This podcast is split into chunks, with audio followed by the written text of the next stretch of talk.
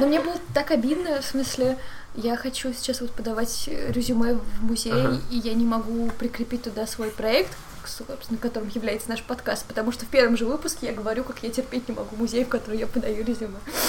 В смысле? Но ты же там не называешь его. Нет, я называю его, причем довольно часто, раза 4. Я просто помню, что там было как раз про то, что я не буду говорить какой-то музей, потому что я решила туда подать резюме. Да, было такое. Я его слушала недавно. Я его уже здесь называла, но повторять не буду. Да, можешь сказать, что это был другой музей. Да, разумеется. Да, скажи, что это был Лувр.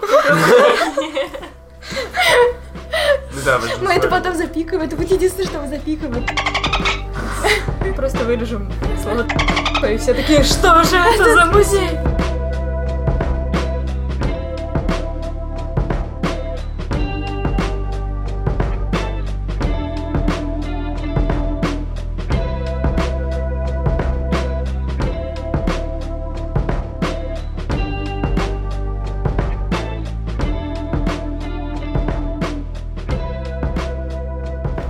Ребята, это подкаст «Хоррор Лакуя», и с вами, как обычно, Рита и я. Привет, привет. Да, и сегодня с нами... А ты не здороваешься. Да пошли вы к чёрту. А, ты же сначала сказала, начали «Привет, ребята». Чёрт. Вот, и сегодня с нами Женя. Привет. Женя, расскажи чуть-чуть о себе, прям очень кратенько. Да, хорошо. Начну с мотивации, почему меня пригласили. Стоп, это же не мотивация.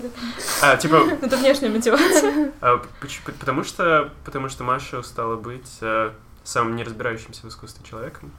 О, боже, серьезно? Я пришел на помощь. Спасибо. Да, я занимаюсь не искусством, а что-то такое компьютерное. Вот, делаю компьютерные штуки, пытаюсь закончить университет. Вот, мы здесь.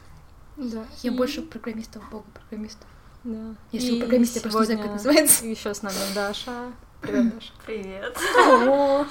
Расскажешь тоже немножко, что ты делаешь? Да, я работаю в рекламе, в основном работаю с блогерами, покупаю всю вот эту вот бесячую рекламу в ленте Инстаграма, чтобы пользователи расстраивались и покупали шампуни.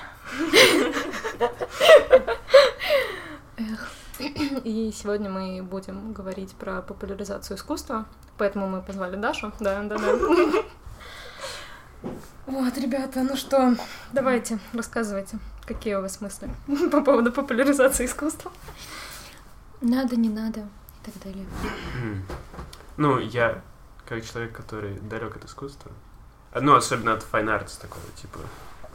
Мне кажется, что популяризация искусства — это прикольно, потому что это единственный способ, как я могу с этим столкнуться. То есть, когда какой-нибудь, условно, в пошлой обертке, типа фильмов Тарантино, что-то такое, подается, как какой-то, короче, такой кусочек такого, типа, настоящего искусства. Я такой, и только в таком контексте, когда вот эту горькую пилюлю настоящего искусства мне подсластили, типа, насилием, кровью, сексом, наркотиками, тогда я готов это съесть. Вот в таком ключе. И тогда, возможно, я заинтересуюсь настоящим искусством. Ну, настоящим, в кавычках. Ну, то есть, в кавычках таких, типа, можете как угодно относиться к этому термину. Вот, и тогда я заинтересуюсь и полезу что-то читать об этом искусстве, смотреть, интересоваться. Вот. Воу, я, кажется, я нашла человека, который будет потреблять все эти книжки, которые выходили последние пару лет, про какой-то мерзкий ренессанс, про какой-то, не знаю, секс в средневековье и так далее. И тому подобное. 30-летние младенцы. Ну, вообще, есть книжка про мерзкий ренессанс, она, конечно, не совсем так называется, но примерно. Но в отличие от... и все-таки не помню, как точно называется эта тема. Книжка про как раз-таки какие-то сюжеты тоже не очень приятные, как-то направленные именно на секс и насилие. Но эта книжка вроде не очень классная в плане матчасти, а вот этот мерзкий ренессанс довольно себе супер штука. Вот. Надо будет потом тоже опять что-нибудь приложить уже, когда я начну это собирать. Ссылки. Господи, как сложно собирать ссылки. Ну, да, давайте я тоже расскажу, как важно популяризовать искусство для таких людей, как я. Да. Не, просто я, в отличие от Жени, я, в принципе, и так заинтересована в том, чтобы побольше узнать, но я человек, который сам не полезет ничего узнавать, потому что мне очень лень это делать, я такая занятая. Вот, и если меня как бы не ткнуть в рекламу или насильно не притащить куда-то, я, скорее всего, забью. Вот. И поэтому всякие рекламы, не знаю, как это назвать, акции, когда тебя прям форсят пойти куда-то и говорят, да, это очень круто, пожалуйста, сходи к нам. Это, типа, единственное, что заставит меня, наверное, пойти в музей. Ну, еще Рита, конечно. Я не понимаю, что ты имеешь в виду. То есть реклама, типа, прям просто открытая реклама какой-то выставки. То есть, допустим, условно привозят каких-то... Кого там сейчас привезли... куда-то. Ну, короче, какой-то... Кого угодно, да хоть Мунка, вот была последняя... Вот, об этом я как раз, да, вот кого-то это Мунка имел в виду. Вот, и то есть, типа, просто, когда об этом пишут и говорят, ты это имеешь в виду, то есть, в плане рекламы или что? Ну, в том числе это... То есть, ну, с Мунком, например, как замечательно вышло, я так и не сходила туда, потому что никто не отвел меня туда, на самом деле. Я обещала, типа, 4 людям отвезти их, и не отвела никого, и не сходила сама, по-моему, это просто... Просто я вот понимаю, что если бы я, например, не общалась с Ритой и там каким-то кругом искусствоведов из-за подкаста, и не только, то, скорее всего, я бы, в принципе, не узнала, что... привезли Мунка и так далее. Мне кажется, что люди, которые специально не следят за этим, у них, в принципе, мало шансов вообще узнать, что что-то такое происходит. То есть, может, человек хотел бы пойти на Мунка, но он не в курсе, что уже есть такая опция. Что он вообще хотел бы пойти на Мунка на самом-то деле. Тоже, кстати. Это классно, потому что я сначала почему-то подумала, когда я шла сюда, что вот можно поговорить про людей, которые, собственно, считают себя там популяризаторами искусства и как-то этим занимаются. Вот мы говорим, и я понимаю, что музеи, в принципе, естественно, сами этим тоже занимаются, потому что, опять же, есть классные инстаграм-аккаунты у музеев некоторых, и, в общем-то, их... посты попадают в качестве рекламы в ленты людям, которые не подписаны на их аккаунты, вот, и тем самым, что, в общем-то, они могут с смешными коллажиками с Мунком можно, в общем-то, завлечь людей, и так это делается. Блин, ну мне ни разу не попадалась реклама, и то есть то, что в музеях есть инстаграм-аккаунты, для меня вау-новость. Видимо, ты не целевая аудитория. Видимо. Ну, честно, всего есть, как бы, аккаунты, но, мне кажется, в последнее время они очень сильно работают над ними, и делать так, чтобы, ну, и было прикольно читать, и плюс как-то информативно, интересно. Вот. Мне кажется, вот это очень важно, чтобы это было прикольно, потому что, вот как Мария говорила о том, что, типа, просто, как это называется, плагинг. Ну, и когда ты вдалбливаешь, типа, просто говоришь, что вот выставка. Как это условно происходит с какими-то медиа-выставками в Artplay. Ты просто о них сразу узнаешь, потому что, типа, они везде. То есть баннеры, рекламы в интернете, вот, и типа, ну, это не прикольно, а вот если это в виде каких-то коллажиков и мемчиков, то, мне кажется, это очень хорошее втягивание. Даша, мемы в тренде. Я просто вообще очень радуюсь, что вы говорите на эту тему, потому что я 3 года писала академические работы как раз, про диджитал и музей, и про последний как раз диплом у меня был про инстаграм и музеев. Офигенно, скинь, пожалуйста, свой диплом. Мы приложим его к подкасту. Да, ура, блин. Не надо, нет. Но все равно было бы очень здорово почитать, блин. Вот, мы как раз в фокус-группах с людьми обсуждали то, почему они там подписываются на инстаграм, или что в инстаграмах музеев может, как бы, как это сказать по-человечески, сподвигнуть их на посещение музея или на подписку, вот. И, кстати, вот... в моем информационном каком-то шаре, в котором я нахожусь, люди, конечно же, любят мемчики и любят, когда с пользователем общаются очень так легко, непринужденно и как бы просто, но есть все-таки даже молодые люди, которые терпеть не могут превращение музея в торговый центр, который общается в терминах скидки, акции, веселье, аниматорство. Вот. И многие на самом деле считают, что это не должно быть так, и музей на самом деле это храм искусства. О, господи! Блин, я закатила глаза так далеко, что сама уже потерялась, где я нахожусь. Вот, и за счет этих людей, собственно, того, что спрос на такую коммуникацию есть, и за счет того, что такие же люди присутствуют в пиар-отделах музеев, российская музейная коммуникация где-то очень далеко от европейской и от американской сейчас находится. Но мы идем очень медленно, но идем, да, это правда. Но, получается, сейчас в основном там доминируют вот эти серьезные ребята, которые говорят, что музей — это храм, уберите свои мемы, или нет? В Москве нет. Московские крупные музеи, они на самом деле шарят в том, что нужна аудитория, они ее исследуют, ну, несмотря на то, что нет денег на эти исследования, они все равно стараются, и какой-нибудь, не знаю, ГМИ Пушкина определенно понимают, куда ему нужно двигаться, что необходимо упрощать коммуникацию и как бы рассказывать людям, что искусство — это не просто гипсовые слепки. Не, моё сердечко. Вот. Но какой-нибудь, опять же, рязанский художественный никогда к этому не войдет. Ну, во-первых, потому что нет ресурсов на продвижение хоть какое-нибудь. Во-вторых, потому что они не понимают, как это делать, чтобы это было интересно. Блин, так клёво, потому что я чувствую, что я не зря всё-таки ездила на конференцию в Екатеринбург. В смысле, я просто туда поехала и сказала на работе: ну вот я делаю серьезное дело, потому что я, 4 месяца занималась СММом одной культурной организации, вот. На самом деле я просто поехала в Екатеринбург, мне туда захотелось. Вот, и там я видела очень много людей из региональных музеев. Что это было за мероприятие? Ну, это конференция группы «Адит». Я не помню, как расшифровывается «Адит», честно говоря. Может быть, никак не расшифровывается это их название. Но там была, это как бы ежегодная конференция музейная такая. И в этом году у них была тема как раз-таки «Музея IT». И там было много представителей, собственно, региональных музеев, естественно, уральских, ну, потому что ближе всего. Но и были вообще всякие самые разные из Центральной России тоже. И при том, что у них нет денег, даже, как я узнала, что у людей из Эрмитажа денег нет. Ну, то есть ты вроде как привык к этому, но не совсем. Когда слышишь, что у Эрмитажа денег нет, становится совсем грустно. Вот, и... Всем стало грустно сейчас. Видишь какие-то их проекты, и прям супер здорово как-то ощущается. То люди стикеры прикольные придумывают своими какими-то картинами из Пермской галереи, например.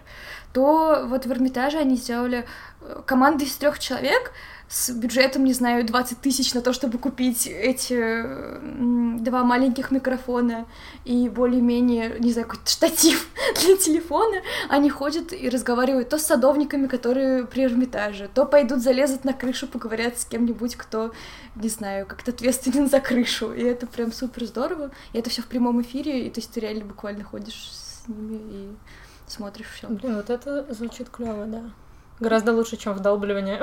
Да, просто очень много каких-то практик вовлечения. Собственно, мне кажется, это тоже часть популяризации вовлечения людей в процесс, потому что просто так приходить и говорить: ну вот, посмотрите на нас, но это никому не интересно на самом деле. Хочется быть частью чего-то чаще всего. Вот. Ну какие вообще у нас есть инструменты вовлечения людей, кроме там, ну, соцсетей, условно? Особенно Инстаграма, да? Нет, я серьезно, поезда в метро. Окей, поезда в метро. То есть, по сути, просто наружная реклама, ну, как наружная. Ну, то есть, в смысле, поезда в метро — это же просто отделка вагона. Ну да, это вроде, я думаю, что это не супер дорого стоит, но при этом это очень, ну, как бы эффективно, мне кажется, потому что я уже 3 раза ездила в Щукинском этом поезде, и я каждый раз наблюдаю за людьми в вагоне, и все что-то читают, это так здорово. Мне кажется, это еще и имиджевая история, потому что не только люди прочитают про то, что есть такой музей, но еще и: ого, вот этот музей может себе позволить поезд. И не один. И они говорят, что у них нет денег, ну-ну. Все на поезд спустили. Да, как могли. Ну, как-то я оказался в таком поезде, посвященный каким-то работам художественным, и на удивление они решили убрать часть мест сидячих. То есть они повесили картины туда. Да, это такие странные поезда, они вообще супер. Блин, я не была в таком поезде, черт, я сейчас пойду просто в московском метро и буду ждать. Кольцевой кататься. Да. Мне кажется, это повод возненавидеть искусство. Еще раз показывать, что оно очень далеко от народа, потому что народу нужно сидеть, вот, а они вешают картины там, где сиденье, и... Народ стоит. Честно говоря, я даже не поняла посыл тех вагонов и тех поездов, потому что Блин, то ли я текста не читала кураторские в этих вагонах, если они были, но я вообще не поняла, что это за картины, что они там висят, и почему мы там все стоим. Это, мне кажется, проблема подачи у Жани. Хотя, не знаю, сидеть, наверное, правда, тоже надо. Все-таки старость уже подкрадывается, да? Да.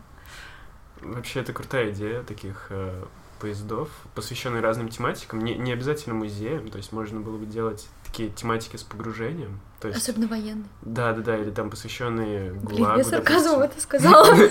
Мне показалось прикольно, смотри, ты заходишь и чувствуешь себя некомфортно, то есть и понимаешь, то, что люди в какое-то время вот чувствовали себя некомфортно. Блин, здорово, что ты чувствуешь, потому что когда я захожу в военные какие-то вагоны, я чувствую, ура, патриотизм, ура, умерло 100 000 человек, как здорово, давайте повторим. Ну, вот серьезно. Я просто не смешал. Не, я думал, я имел в виду с погружением, то есть, что ты заходишь, там, ты типа, стоит, там мороз, вот, и ты... На входе дают бушлат. Вот, и ты садишься в окоп, потому что других мест нету. Вот это было бы интересно. Ух. Меня раздражает еще, когда ты в таком вагоне, и ты начинаешь читать какой-то текст, а он скрывается за головой сидящего человека. Да, да. И мне иногда так приходится вот так вот делать. И мне кажется, люди, которые сидят, чувствуют себя не очень комфортно, потому что, ну, как бы... Да, да. Эх, блин, их тоже не видят, что я делаю. Рита наклонялась... Все. В бок. Это каталожное описание движения Риты. Да, заглядываю за голову невидимого человека. Блин. Ну вот, что еще есть, кроме... Ну, мы сейчас обсуждали в основном, получается, окей, метро, какие-то профили в интернете и... Что еще вообще? На самом деле очень много всего. Да, очень много всего. Партнерки с какими-то брендами, например, как этот музей, мультимедиа-арт-музей все время зовет к себе там Мерседес, Теле2, у них всегда совместные какие-то мероприятия. И, ну, собственно, выставки спонсируются брендами. И для брендов это хорошо, потому что вот смотрите, мы же меценаты, мы помогаем искусству. Вот, и музею, собственно. Ну, всякие разные ивенты. Не знаю, кстати, я, по-моему, не видела в последнее время ни на каких фестивалях каких-нибудь музейных корнеров, хотя это могло бы быть очень круто. Блин, это отличная тема. Черт. О, боже, это... Идея для стартапа. Это отличная тема, да, надо бежать. А как это могло бы выглядеть? Корнер, там бы продавались какие-то вещи, типа в идентике музея или типа какие-то работы? Скорее, какие-нибудь активации, чтобы человек потрогал, не знаю, коммуникацию с музеем, не знаю, что-то, что нужно будет сделать, скорее всего, потому что, ну, это чисто способ... не знаю, построить какое-то вовлечение, когда ты не просто показываешь человеку, что у тебя есть, а еще как-то заставляешь его взаимодействовать там с предметами. Может, какие-нибудь игры, может быть, там для детей какие-нибудь образовательные вещи. Вот. Я подумала о типа живой библиотеке, только с персонажами, например, картин, которые есть в музее. Это было бы очень странно. А живая библиотека — это что? Это штука, по-моему, которая появилась в 70-х в Америке или в Британии, не помню точно где. Хотя, может, просто в Европе. Да, сорян.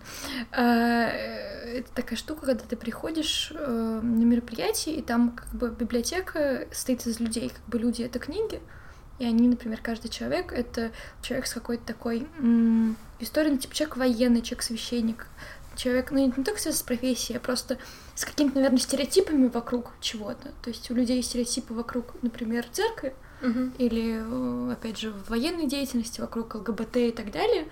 И ты, значит, берешь вот такую книгу, то есть как бы берешь словно человеку, да, и общаешься с ним. Ну, раньше это было по 40 даже минут, то есть это реально такая коммуникация один на один, когда ты задаешь вопросы, человек тебе отвечает, и, по идее, и таким образом разрушаются стереотипы, и все как бы все становится хорошо. Ну, в кавычках, конечно.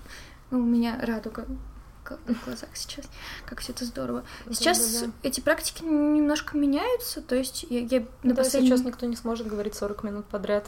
Черт. Сказали мы, ведя подкаст 1,5 часа. Ну, вообще, я... Последняя живая библиотека, на которой я была, там было очень так интересно, в смысле, человек садился, вокруг него был, типа, человек 10, и каждый мог задавать, как бы, вопросы, и человек сразу же вот так на них отвечал. То есть это немножко похоже почему-то вместо с анонимными, не знаю, кем. Алкоголиками, не знаю. Мне кажется, это очень крутая тема именно для музеев, потому что они же топят за свою образовательную функцию. Да. И в ней как бы сочетаются все, что хотят видеть и консервативные посетители, и там, не знаю, какие-нибудь миллениалы. Чёртовы миллениалы! Ух, опять они здесь. О, я знаю, что в МОМА, например, была крутая акция, они делали Тиндер музейный, то есть... Вау. Там в каждом зале на выставке стоит человек, по одному человеку, и другие люди проходят по залам и обсуждают с этим человеком то, что происходит в этом зале. Mm-hmm. Потом в конце, по итогу, они выбирают человека, с которым им было интереснее всего обсуждать музейный зал. Mm-hmm. Вот. Это проект назывался «Разговорчики». Вот, и они, МОМА очень любит эту инициативу, они прям готовы повторить. Кстати, про музейный Тиндер. В Голландии реально, по-моему, есть музейный Тиндер, то есть ты находишь человека для свиданий в музеях, по-моему, это идеально, потому что я сейчас, когда открывала пару-тройку раз наш Тиндер, и если ты не разочаровываешься, ты видишь людей, которые, к черту, конечно, отношения, но пойдемте гулять или пойдемте в музей, и я думаю, блин... В основном это люди из вышки, да? Да, и в основном это люди вышки. Ну, вообще ощущение, что вот Тиндер в целом и Тиндер где-то рядом с общагами вышки, это два разных Тиндера. Я живу далеко от общаги вышки. И... От какой из? Думаю, от многих большинства. Я думаю, они есть только, типа, в Одинцово. Нет, я говорю, я жила на авиамоторке. Видимо, не так же далеко. Если ставить радиус 50 километров, находясь в центре Москвы, то каждый второй человек — это студент вышки. Мы просто все очень одинокие. Да. Вы просто захватываете Москву, мне кажется, на самом деле. Мы пятая колонна, мы захватываем Москву. Ох.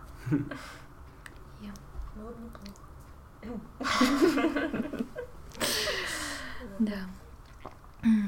Музей. Ну что про людей вообще? Вы натыкались когда-нибудь на людей, которые что-то такое пытаются вам доказать, показать, призвать? Не знаю. То, что нужно ходить в музей? В каком плане? Прости, мне из-за того, что я последние, несколько месяцев искала работу, мне подались люди, которые, сделали свой стартап и, берут деньги за то, что, я вам покажу, как понимать искусство, и там какие-то пакетные эти услуги, и это все выглядит настолько ужасно, настолько мерзко, что я просто пришла вот сюда сегодня просто, чтобы быть мерзким дедом, осуждать всех этих людей. Я бы не сказала, что это мерзко. Да, просто натыкалась на миллионы таких блогеров, собственно, арт-сфера в Инстаграме, она очень не развито в ту сторону, куда бы хотелось, а в основном это как раз-таки вот такие акции о том, что я научу тебя, как смотреть на Мане и что-то понимать. И это все время, кстати, почти импрессионист, около. Вот ты смотришь и думаешь, а чё, вот вообще больше ничего нету? Я просто... Да, лучше договорить, а потом я продолжу свои мерзкие книги. Сейчас я расскажу о том, что мне не кажется это мерзким, то есть, возможно, страдает реализация, но, по-моему, сама идея это неплохая. Как бы я не вижу проблемы в том, чтобы человек какой-то брал с тебя деньги за то, что он тебе рассказывает что-то, то есть это окей. Просто другое дело, что этим могут заниматься некомпетентные люди и втирать тебе дичь, но, извините, это Инстаграм, там все так работает, по-моему. Я просто целый сайт находила по поводу, видимо, такая организация уже. Это делается как-то очень пошло, да. И, я понимаю, что я не целевая аудитория, потому что я уже в этой чертовщине кручусь, но они это развивают в сторону, 40-летних зашоренных инженеров, которым и так не то чтобы это было интересно, и они, не знаю, как-то... Женя увидел свое будущее. 20 лет перед глазами так мелькнули. Они не выходят за рамки утвержденно красивого искусства. То есть они не расскажут там, не знаю, про кого. Да вообще хоть про кого-нибудь, кто не популярный уже, меня это все время смущает. В смысле, что да, импрессионисты типа известны, Ван Гог известный, там еще несколько имен подберем, там Брегель, Босх, еще несколько чуваков. И вот мы про них вам расскажем как бы еще раз. А мне-то кажется, что как бы популяризация искусства состоит в том, чтобы как бы доставать незнакомые вещи и показывать, потому что про это ты и так более-менее можешь найти и бесплатно. Ну вы вот просто в контексте, поэтому тебе кажется, да, что про Ван Гога и так все знают, и это может быть не очень интересно. А вот тот самый 40-летний зашёл жене, он, блин, так он не пойдет гуглить сам, возможно. Это вот из тех людей, которые сейчас я отдам тебе деньги и буду как бы поглощать предложенную мне информацию. И... Почему они тогда вообще будут тратить на это деньги? Ну, потому что, блин... Нет, я пытаюсь сформулировать просто, потому что, ну, даже у меня есть такая фигня, я знаю, что я могу что-то найти в интернете и сама это сделать, сама там что-то прочитать, выучить и так далее, но иногда ты просто не можешь найти в себе внутреннюю какую-то мотивацию это сделать, а когда ты обращаешься уже к кому-то, ты отдал им свои денежки, и как бы тебе все это преподносят в какой-то там упаковке, тебе уже легче это взять, как бы, чем идти самому искать, читать и так далее. Я согласен с Марией, потому что когда ты 40-летний зашоренный инженер... Господи, бедные 40-летние зашоренные инженеры, простите, пожалуйста. Как подступиться. Ну, то есть, типа... Окей, ты можешь начать читать про каких-то людей, которых ты знаешь, или, допустим, начать со статьи искусства в Википедии, да, и... Ну, то есть ты будешь гулять по каким-то вещам, которые тебе не дают никакого понимания в итоге, то есть какая-то обрывчатая, не самая осмысленная информация будет тебе поступать, будешь читать, типа, какой-нибудь журнал «Сплетник», типа, про женщин Ван Гога, не знаю, что-нибудь в таком ключе, А когда ты, типа, даешь этим людям деньги, они тебе, как бы, дают некоторый базис, как будто ты, его покупаешь. То есть они дают тебе то, от чего же можно танцевать. Потом такой, о, я что-то понимаю, теперь я могу, там, прочитать про, типа, писсуар Дюшана, или как его там называли, этот чувак. Ну, короче, что-то более... на острие, не знаю, как это можно назвать. Ну, короче, типа, просто не востребовано будет товар, который заключается в том, что тебе рассказывают про какое-то искусство, которое тебе... Ты вообще не слышал про этих людей. Ты не купишь эту информацию. Ну, то есть, и не заинтересуешься. Какой-то чувак, который там, типа, ого, ничего, он там что-то сделал очень актуальное. Вот. Ты такой, нет, я знаю Ван Гога, слышал. Сделайте меня умным человеком, расскажите мне, что такое Ван Гог, и потом я уже что-нибудь, возможно, заинтересуюсь, что-нибудь. Еще буду дальше разбираться, посмотрю там, типа... на кого он оказал влияние, и там, и так дальше. Вот, или иду до какого-то уже неизвестного, возможно, искусства. Если мне помогут начать, вот так. Ну, как бы, да, я не говорю о том, что надо, типа, сразу человека макать в какой-то...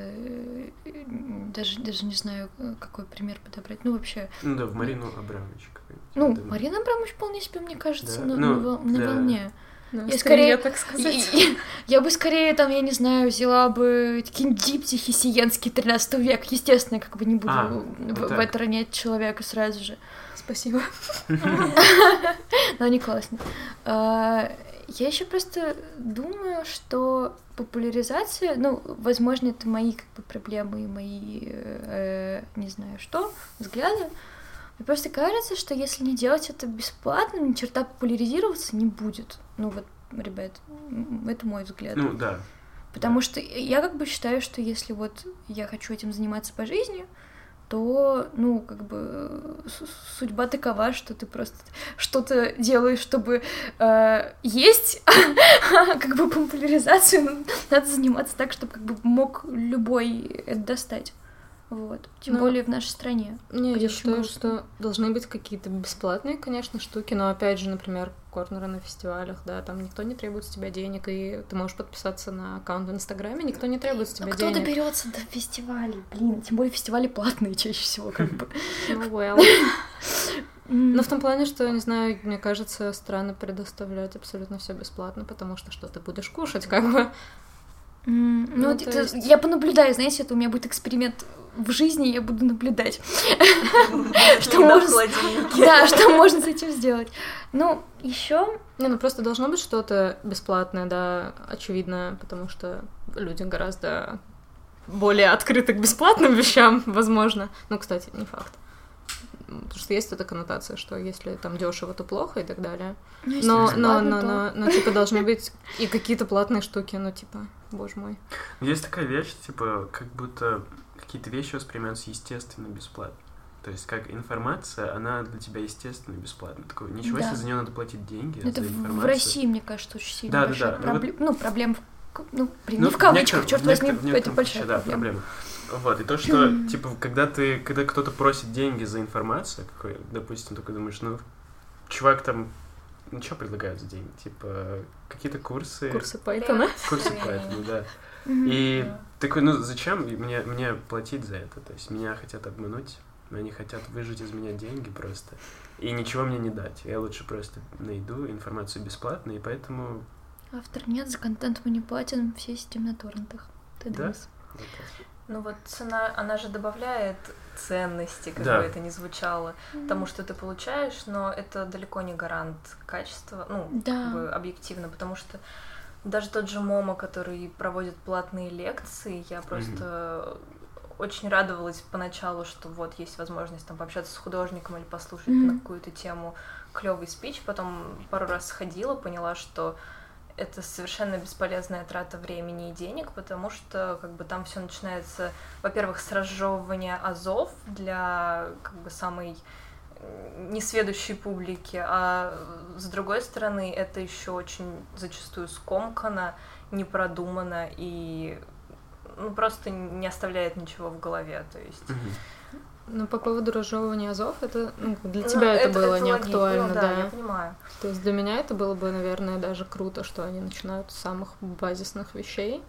Вот, но по поводу скомканности, да, это, конечно, это грустно. Ну, просто когда там в 10-й раз идешь куда-то и слышишь про, там, не знаю, Ван Гога того же самого. Давайте мы разберем Ван Гога еще раз. Да. И еще раз. И еще раз. И вдогоночку. Вдогоночку черный квадрат держи. Я про звездную ночь. Я просто еще думаю про, кроме вот темы там платно-бесплатно, еще есть эта тема, каким как бы языком-то тебя доносят. И сейчас очень популярна эта тема, как бы говорить простым языком, что мне очень нравится, в общем-то. Даже в гараже, например, было так, что есть кураторский текст, например, окей, в кавычках сложным языком, и рядом простым. И, честно говоря, я чаще всего читаю простым, потому что мне так вот удобнее, чем, не знаю, вчитываться в очень сложно сочиненный текст, ну, который, в общем-то, смысл в нем примерно тот же, что и в простом. Вот. И...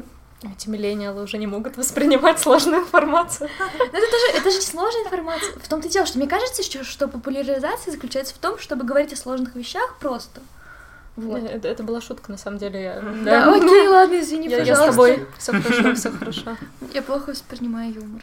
Но это была не смешная шутка, так что все хорошо. В музее в Милане под каждой картиной есть как бы описание для нормальных взрослых людей, и есть маленький текстик для детей, который там находится пониже по высоте, и он все время предлагает там посмотреть, вот смотри там, как одет этот человек на картине, а что бы ты надел в такой ситуации, ну и что... Вот, да, вот я Виктория Альберт тоже видела это просто. Это супер круто, и ты больше читаешь тексты для детей, потому что это заставляет тебя на чем-то подумать, что-то как бы вынести из этой картины, а не просто посмотреть на то, как красиво наложены краски. Да. Ну, я просто еще начала эту тему, потому что ну, я горю до сих пор. Ну, короче, в феврале я писала курс по античке для одного из... Ну, вот сейчас вот набирают популярности разные сайты с курсами, лекциями, вот это вот все. Для одного из них я пошла делать курс по античке. Я написала, значит, по скульптуре блог. Это, блин, размером с мой диплом. Я написала это за 1,5 недели. И, в общем, там какие-то прикольные задания, как что отличать, как там Рим отличать от Греции, как отличать разные периоды в Греции, как отличать разные периоды в Риме.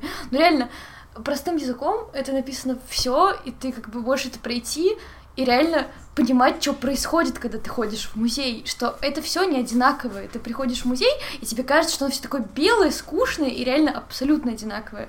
А тут, ну реально, я сделала классную штуку.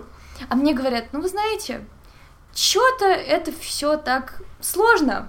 Давайте-ка мы лучше научим людей, как отличать Рим от Востока. Ну, то есть Восток, под их пониманием, это Египет. Как уж сложно отличить египетское искусство от римского. Ох, пиздец, как сложно вообще, да. Никак. И то же самое, как бы, ты смотришь на это и думаешь, что вы от меня хотите, почему так, почему? И одновременно у них на сайте есть какие-то, ну, то есть, как бы, вы читаете теорию, ну, как бы в моем курсе и в других каких-то классных курсах на этом сайте, вы читаете теорию, а потом как бы проходите задание. И, в общем-то, так ты закрепляешь информацию, и по итогам, по идее, ты можешь многое. Если ты что-то забудешь, ты можешь опять открыть, прочитать, все здорово. Вот. А у них на сайте, значит, есть типа из серии Пикассо для языком пацанов. Вот. Я... Подкаст «Искусство для...» Да, я хотела даже про него потом сказать, «Искусство для пацанчиков». Это офигенный подкаст.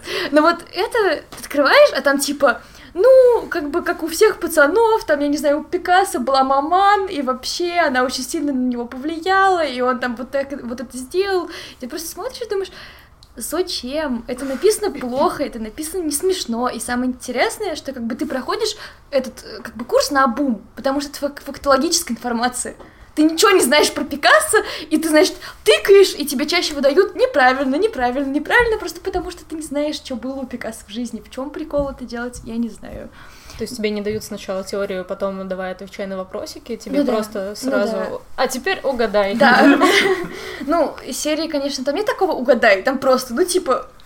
Как вы думаете? Это просто зачем? Просто вообще непонятно. Мне кажется, это просто проблема людей, которые работают как раз-таки в пиаре, если они не понимают, что нужны их аудитории и хотят креативить, то получается какашка. И там еще так написано, что типа люди, составители искусствоведа, я смотрю и думаю... за что? Не, ну правда, очень бесит. А это бесплатные или платные штуки? Вот эта с Пикассо была бесплатная, за мой курс вроде бы типа серии 200-300 должны люди платить. Но, блин, это останется с ними навсегда, и это реально классная штука была. Ну и, короче, мне было очень обидно, что все это слишком сложно. Нет, но он не опубликован, потому что как бы overqualified. Рита, вы overqualified. Блин, ладно бы оно так было, но нет, там есть курсы от сотрудниц Пушкинского, как там отличать нидерландское от фламандского искусства. Как бы, блин. Well, да. Вот, и при этом оно счастливо существует. А, значит, Рим надо уметь отличать от Египта. Вот обязательно надо уметь отличать Рим от Египта. Да. Просто еще полезное умение. Часто приходится согласовывать не только с людьми в сфере, а еще с какими-нибудь высшими инстанциями. Типа, если это государственный проект, то надо это закреплять в кучу бюрократии. И тогда люди, которые ставят подписи, вообще не понимают, что происходит. Вот, у меня такое ощущение, как будто редакторка, которая у меня была, она вообще не выкупала. Хотя я ей там, я же все написала. Ты, блин, ну даже читать люди не умеют, что ли. Да, это очень обидно. Ух. Вообще, когда я слышу про некоторые штуки, которые делала Рита и во что это превратилось, я такая, блядь, люди пизданутые. Мне просто очень не везет по жизни, кажется. Очень сильно. Не будем об этом. Ну так, да. Ну, короче, мы обсуждали чуваков, которые что-то пытаются популяризировать, но они для меня выглядят стрёмно, поэтому я их осуждаю. Ну, мы в целом, да, согласились. То, что мы их осуждаем, да. То, что мы считаем, если они делают это пошло, и, типа, что если это какая-то фигня, если они сами не разбираются, типа, какую-то сумбурную дичь толкают. Что очень много популяризаторства в сфере как раз-таки классического общепринятого искусства, а, например, про то, что творится сейчас, вообще никто не говорит. Кроме музеев, где проходит какая-нибудь выставка того же, там, не знаю, Пригова. Хотя Пригов тоже должен быть, по идее. Так это по классикам постепенно передвигаться. Да. Я вот, например, первый раз слышу вообще эту фамилию. Ну это нормально, но как бы он очень, как сказать, очень вау человек, который повлиял просто, мне кажется, на море людей, которые делают сейчас искусство, в том числе, опять же, Толоконникову, которую мы сейчас обсуждали, пока пили чай. А что он делает вообще? Ну, он художник и он поэт. Мне он больше нравится все-таки как поэт. Он просто сочинял море морей абсурдистских маленьких стихотворений. Вот. Я люблю всякое на тему быта в Советском Союзе, потому что реально ужасно смешно. Вот. И у него была одна такая, я не знаю, как это правильно назвать, ну, типа, пускай будет инсталляция, когда он, значит, по-моему, как-то сворачивал в цветы вроде бы свои стихи, которых у него было больше 30 000. Вот. То есть он, у него так это начинался день, что он так садился и стабильно что-то писал. Как, по много-много-много часов. И это как-то... Как Люби. У него еще есть эти образы популярные этого милиционера, еще какие-то. Ну, то есть он исследовал, мне кажется, всякое советское. Но это я сейчас упрощаю, разумеется, очень сильно. Ох, не люблю, когда я упрощаю. Ну вот очень интересно как раз-таки познакомиться с тем, что происходит сейчас, и хоть как-то вникнуть в арт-повестку, помимо, не знаю, объявлений о выставках, а никто этого вообще, мне кажется, не делает. Ну или, по крайней мере, я не слышала. Я хочу это делать, извините. Вот я тоже хочу это делать, но... Я хочу просто, да, делать обзоры на выставки, которые идут прямо сейчас, типа от самых диких до самых, там, типа классических. Вот. Особенно диких, это бесконечных этих кусочках винзавода. Бесконечные дикие кусочки винзавода. Я съездила в летнюю школу по эстонскому современному искусству, и там как раз-таки очень много рассказывали именно про то, что у них творится именно сейчас. Водили там по мастерским художников, мы с ними болтали, спрашивали, что как у вас там, что за работа и все такое. И я хочу такое про русское искусство, дайте мне, пожалуйста. Или давайте сделаем. Надо сделать, да. Потому что я еще недавно видела, участвовала в опросе, были люди, которые вроде бы именно что хотели собирать и как-то писать и разговаривать про современное, вот совсем-совсем современное российское искусство, но, видимо, они что-то разрабатывают, либо все замерло, либо еще что-нибудь, как говорится. Если ты хочешь написать классный текст, я не знаю, бери и пиши его сам. Опять же, да. Просто, несмотря на то, что это непонятно, типа, 90% даже посетителей музеев, все равно даже какие-то крупные институции в эту сторону движутся. Тот же самый ГМИ, который открывает отдел медиаискусства и не только проводит какие-то самостоятельные выставки, но еще там интегрирует инсталляции в классическую экспозицию. Да, музея. Это было очень здорово. Recycle группа. Да. Как раз когда они на Венецианской биеннале были. И вообще просто это выглядит вау как, потому что это такие... Эклектика. Либо светлые какие-то такие фигуры. Я не помню, просто были ли они какие-то прозрачные, или они просто были очень белые. Вот. И там, значит, они так все стоят и как будто делают селфи на фоне Давида того же, который такой огромный в Пушкинском. Это такой пересмотр, наверное, роли человека в музее, и в принципе, посетителя. И, в принципе, там работа очень клёво вписана в экспозицию, да, потому что эти гипсовые головы людей с телефонами, например, которые перемешиваются с гипсовыми головами там 17-18 века, и ты просто бегаешь по музею и ищешь этот ресайкл. Это та голова или это не та голова? Да, это очень круто, это такой квест и вдохновляет просто. Говоря про квесты, вам попадались какие-то, может быть, квесты уличные и так далее, которые были? Ну, про архитектуру, например, тоже, или еще какие-то такие тематические. Нет, мне кажется, я не совсем понимаю даже, о чем ты говоришь. Просто есть какие-то такие, уличные квесты, где ты делаешь задание, попутно получаешь какую-то теорию и двигаешься по городу и узнаешь там про него побольше. У меня знакомые ходили 4 года назад на такой квест, как раз когда переехали в Москву, и хотелось познакомиться с городом. Вот они теперь периодически там в переулках останавливают и говорят: вот эта церковь, вот она, я тебе про нее говорила. Вот это очень прикольно, потому что как бы в игровой форме люди что-то запоминают и как-то, опять же, вовлекаются. Да, мне кажется, вот квест — это такой прикольный формат, когда хочется вроде погулять и что-нибудь такое интересное узнать, и какие-нибудь задания поделать, потому что сейчас такие задания... как бы это не просто прогулка, а еще какие-то такие прикольные задания: найди то, посчитай здесь. У меня эти квесты заменяют видео на Ютубе. Некоторые, я не помню, к сожалению, название канала и имя чувака, который это делает. Да, потом. Вот, но он рассказывает просто про Москву, про историю с точки зрения архитектуры больше. Mm-hmm. Вот, и, собственно, обычно ты смотришь на это все, и потом, ну, либо специально едешь куда-то mm-hmm. посмотреть, либо просто ты оказываешься где-то поблизости и такой: о, да, та самая улица. Mm-hmm. Во что она превратилась? Блин. Да, я так сказала, что... Ну, кстати, да, это очень любопытно узнавать именно искусство вблизи тебя. То есть, я живу в таком районе, где много конструктивистских всяких построек, yeah. но я их никогда не замечал. То есть я такой, типа, ну, какой-то дом, там круглое окно, типа, чё? А потом ты узнаешь, что сюда приезжают туристы из других стран, смотрят на этот дом. Ничего себе, как он ужасно выглядит сейчас, как его покрасили розовой краской зачем-то. Вот, и в общем, когда что-то... Такое ощущение, как будто я знаю, про какой ты дом говоришь, но я не верю. Это на Лесной есть. А, нет, все-таки другой там перекрасили в розовый тоже. Окей. Ну, это популярно. Отличный цвет, тренд сезона. Вот, и вот это как раз такой момент вовлечения, что мне нравится в искусстве, когда ты понимаешь то, что... Ну, в популяризации искусства. Не когда тебе просто показывают, вот оно как прикольно, смотри. Mm-hmm. А когда ты осознаешь, насколько ты вовлечен в это, то, что ты живешь в этом. Да, то, это что... прям, мне кажется, личная тема.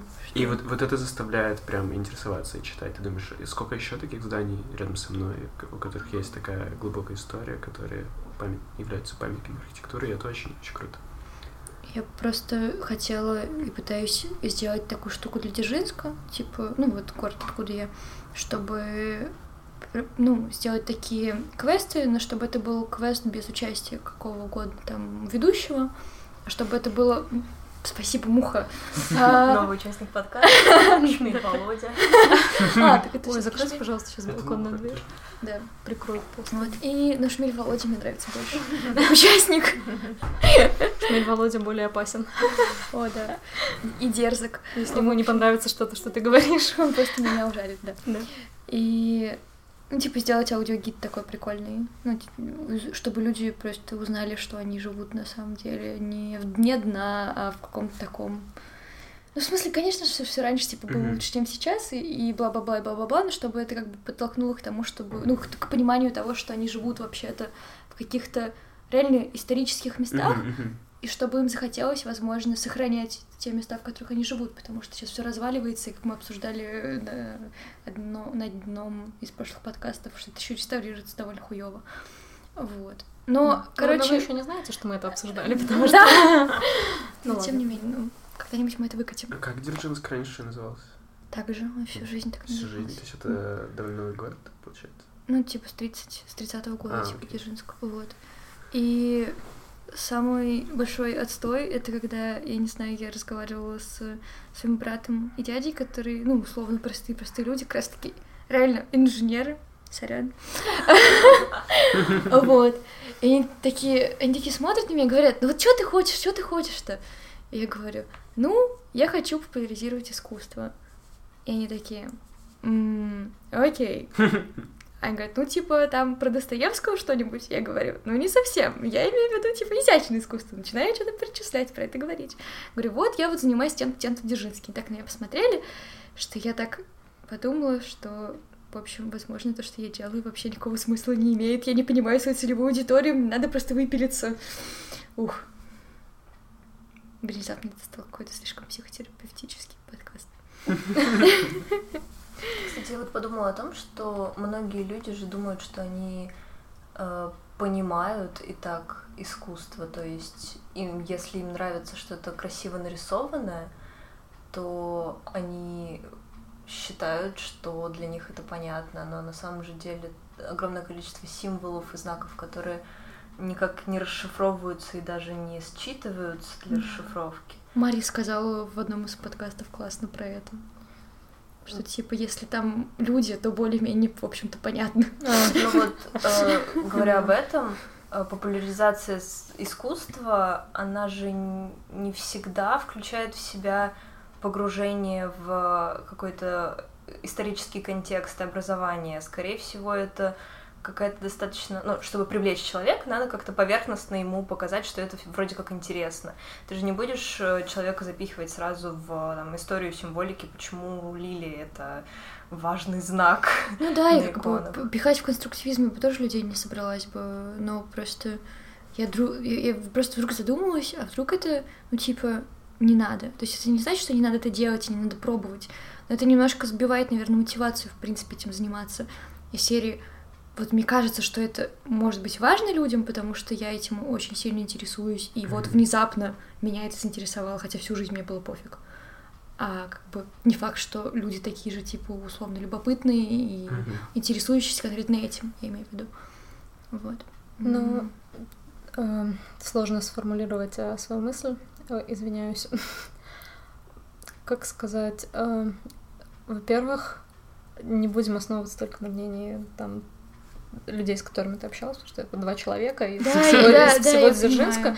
Ну, то есть, я имею в виду, что не совсем понятно, да, насколько там нужно это людям, да, насколько они заинтересованы, но как бы они могут и не знать, что им это нужно, то есть они не задумывались об этом. Я тоже так же как бы формулировала ответ на вопрос для программы «Учителей России», как бы они 100 раз меня спрашивали, зачем людям история искусства, я 100 раз им отвечала 100 способами, но им все равно как будто казалось мало. Очень много причин есть, по которым это может быть интересно. Но я еще, наверное, мне кажется, что это важно и может быть интересно, потому что, опять же, я ВКонтакте подписана на группу «Архитектура Дзержинска», где 4000 человек, мне кажется, что это много для города, где 200 тысяч. Вот.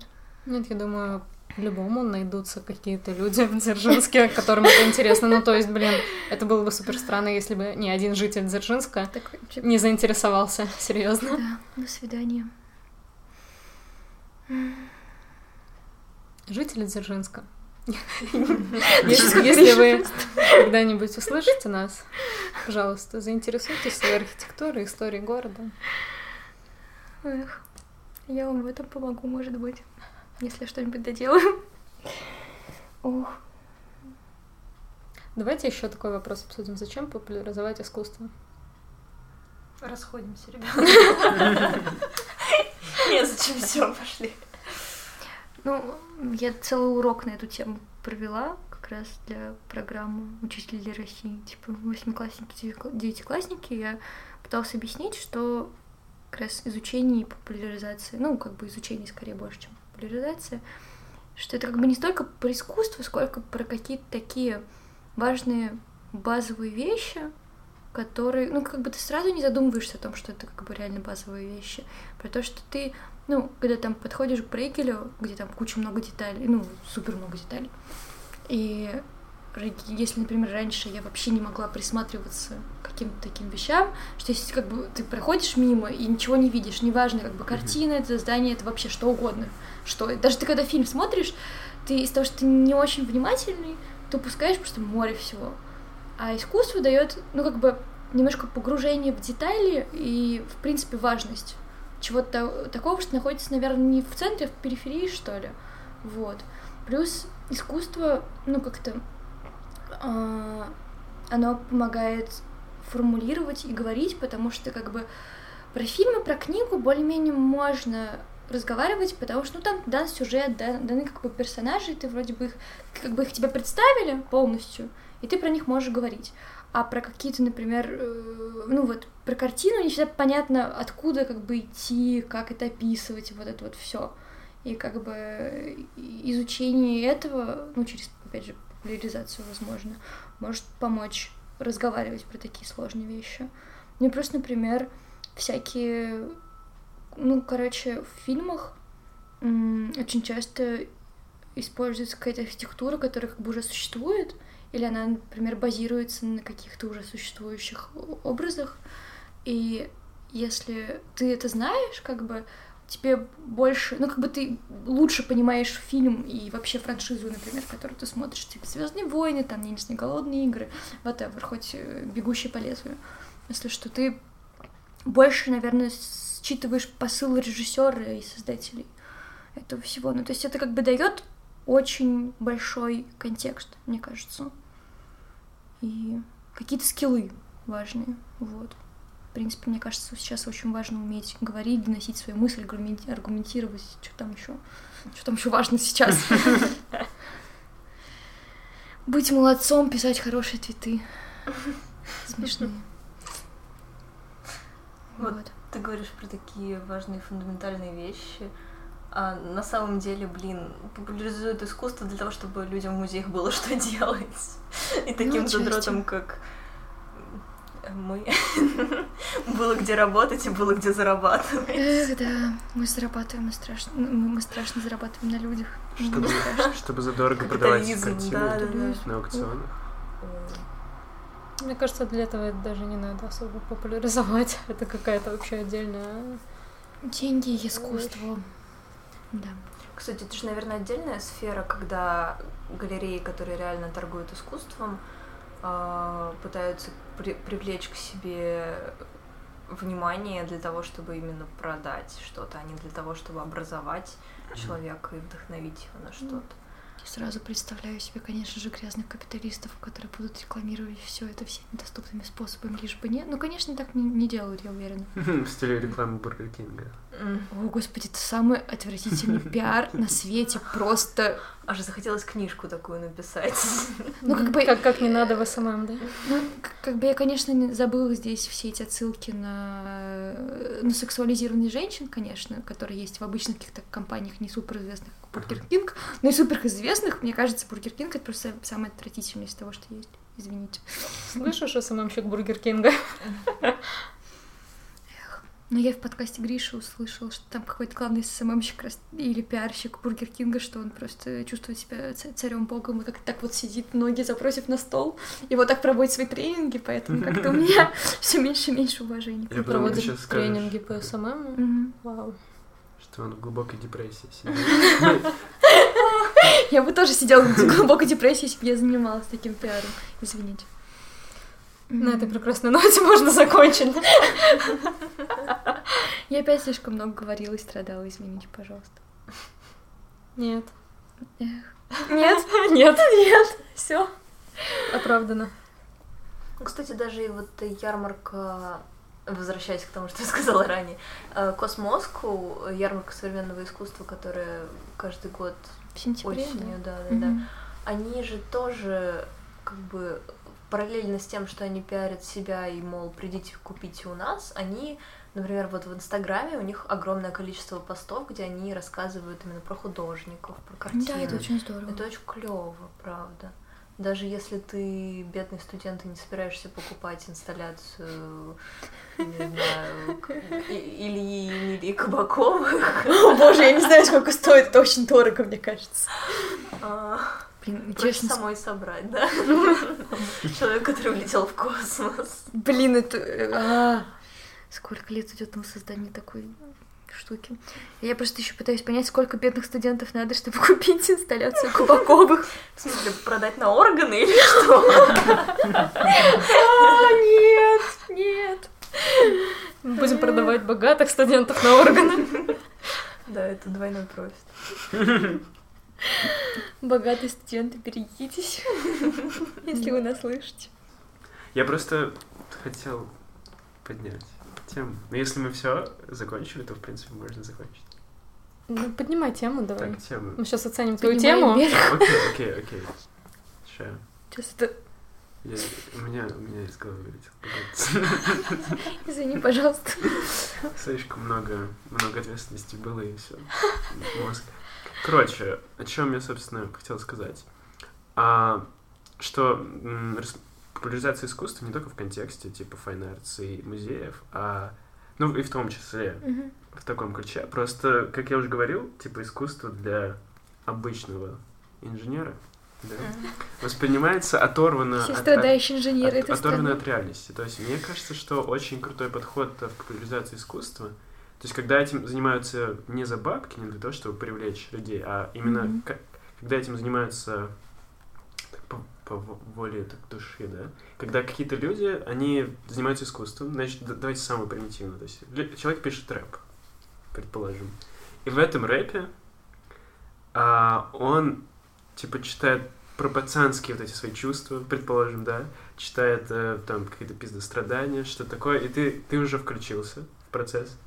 И тут он такой, опа, я типа там как молодой Керуак, типа, что такое? То есть, или что-то такое более глубокое, и ты такой, что это за слова такие? То есть, почему мне вообще надо это понимать? То есть, ну как это у меня происходит? То есть, какая-то группа условно макулатуры, ты ее слушаешь, такой, господи, все эти слова мне надо понять, чтобы разгадать смысл песни. И ты начинаешь как бы читать что-то об этом. Потом понимаешь, как это связано вообще, ну, с сюжетом песни, который тебе уже близок, потому что он о простых вещах. То есть, ну, таких, типа, я такой одинокий, не могу себе понять, типа, что-то такое. И тогда ты понимаешь, что искусство, в том числе, наверное, изящное искусство, я думаю, ну да, точно, оно, типа, об этом, то есть, ну, каких-то таких вопросах, в том числе, не только о них, но... И тогда ты заинтересован, то есть ты так реверсивно от очень такого простого, тупого искусства, не обязательно тупого, идешь типа к истокам, и тебе интересно. Ты как будто разгадываешь пазл, тебя затянули. И мне кажется, вот это очень-очень крутой момент погружения. И, в принципе, всякие ребята там условно, ну, я думаю, в популярном именно медиа-искусстве, в каком-нибудь репе, чаще всего всякие какие-то хаски, оксимироны и прочие ребята, они это делают. То есть они делают так, что ты подумал, нет, я залезу на Rap Genius, типа буду читать, а там ничего не делать. Короче, когда Женя просто начал говорить про какой-то рэп, в котором ты находишь отсылки, у меня перед глазами встала моя молодость, лет так, не знаю, 15, когда я очень много слушала Manic Street Preachers. Я так и знала, что да, и, боже, я просто, не знаю, 50% того, что я знаю в своей жизни вообще, ну, каких-то рандомных фактов и, не знаю, что-то из истории и так далее, и все это знаю просто из их текстов. Типа, да, это заебись. Там не так много про искусство, на самом деле, если зато уж мы говорим альбомы, об этом. Но, альбомов. Блин, это просто невероятная вещь, когда ты уже и так в чем-то тебя затягивают дальше, и ты просто начинаешь искать какие-то вещи, о которых ты никогда не знал. Я так погрузилась очень сильно в литературу из-за Pink Floyd и Сида Барретта, и просто очень благодарна и всем этим людям, потому что они очень читали все время. То есть, вот получается, это и есть крутая популяризация искусства. То есть, когда люди это делают, потому что просто на них это произвело впечатление, они хотят поделиться, но в итоге из-за того, что они делают что-то крутое, ну, более понятное массам, они заинтересуют людей. Мне кажется, это очень круто. Ну да, это одна из самых таких, как сказать, натуральных в плане... Естественно, да, спасибо большое. Да, супер натуралы. Супер крутая нативочка. Я поняла, значит, извини, пожалуйста, я тебя перебиваю. Я все договорила, да? Просто вспомнив супернатуралов, я такая думаю, через супернатуралов можно прийти к Библии, опять же, и просто ее порвать на, не знаю, на ссылки, и потом написать свой фанфик, собственно, так многие люди делали в подростковом возрасте, по-моему, это сделали. Фанфик по Библии? Ну, в смысле, просто люди смотрели сверхъестественные, а там же с 4-го сезона началась вся эта мутатень с ангелами, демонами и так далее, скрижалями, whatever, и ты просто берешь, не знаю, Новый Завет, быдым с головой в Новый Завет, потом Ветхий Завет, быдым с головой в Ветхий Завет, и пишешь какие-то свои текста. Но, по-моему, в основном... Апокрифы, да? Все, это очень позитивные ноты. Когда люди смеются с слова апокрифы в истории. Ох... Да, блин, представляю какой-нибудь сайт, типа... Блин, я пытаюсь сейчас какую-то игру слов с каким-нибудь сайтом, где люди выкладывают фанфики только с апокрифами. Я не могу сгенерировать этого. Нет.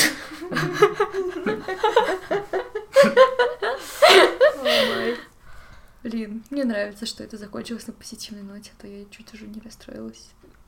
Окей. Ну, это, видимо, все. Да, это все. Я с вами щеков Бургер Кинг, удачи. И счастье. Да. Всем пока. Здоровья. Берегите себя и своих близких.